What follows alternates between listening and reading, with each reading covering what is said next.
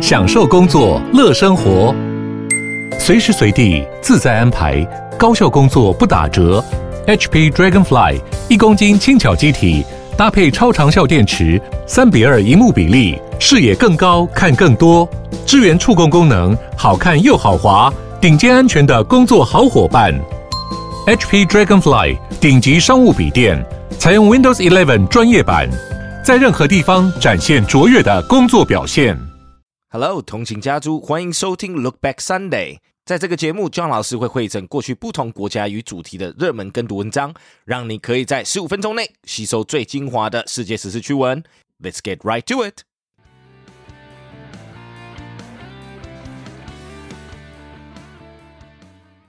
Junk food habits affect sleep quality. French fries and hamburgers are popular with teenagers. Everyone knows that these high calorie foods can lead to chronic illnesses such as heart disease and high blood pressure.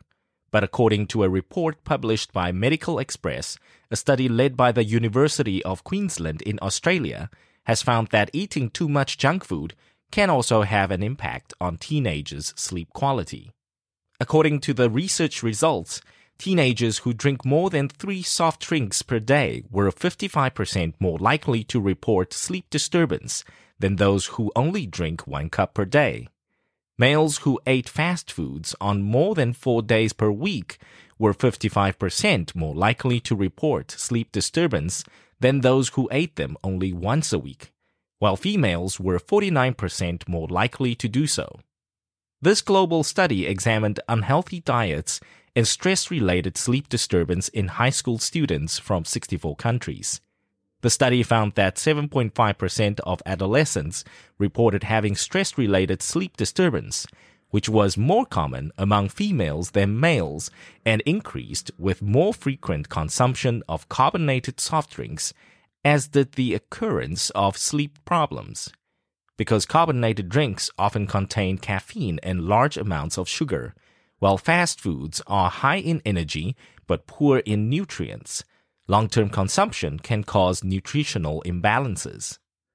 These data were collected from global health surveys conducted by the WHO between 2009 and 2016, which included about 170,000 students aged 12 to 15 years from 64 low, middle, and high income countries in Southeast Asia, Africa, South America, and the Eastern Mediterranean.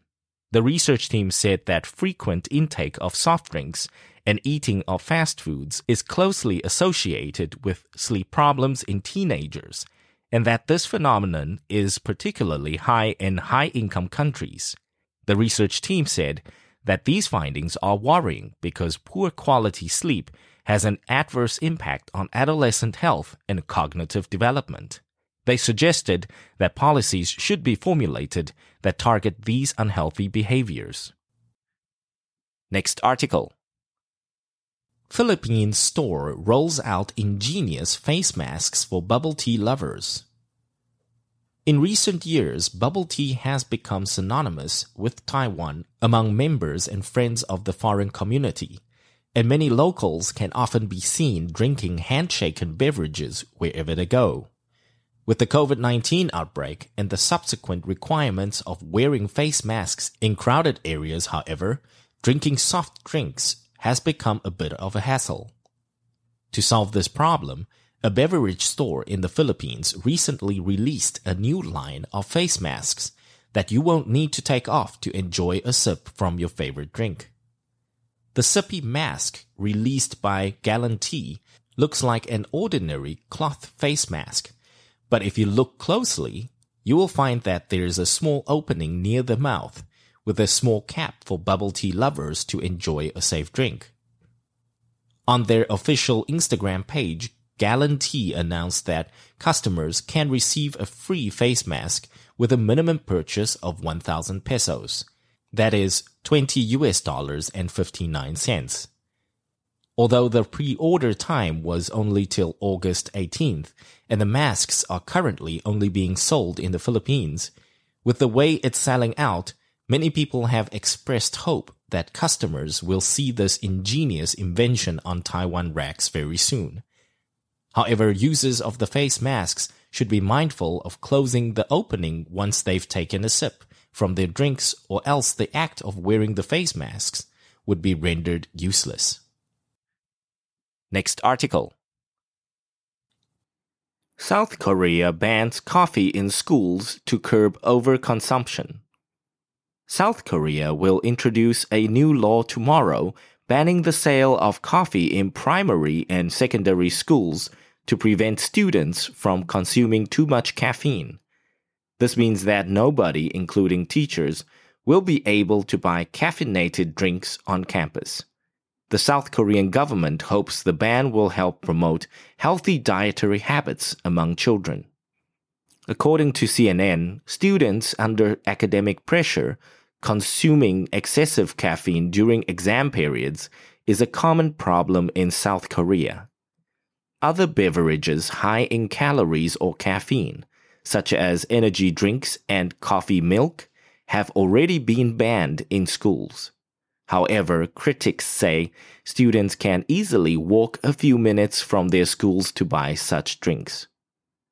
South Korea's domestic coffee market surpassed 10 trillion won for the first time ever last year, standing at 11.7 trillion won, or almost 11 billion US dollars.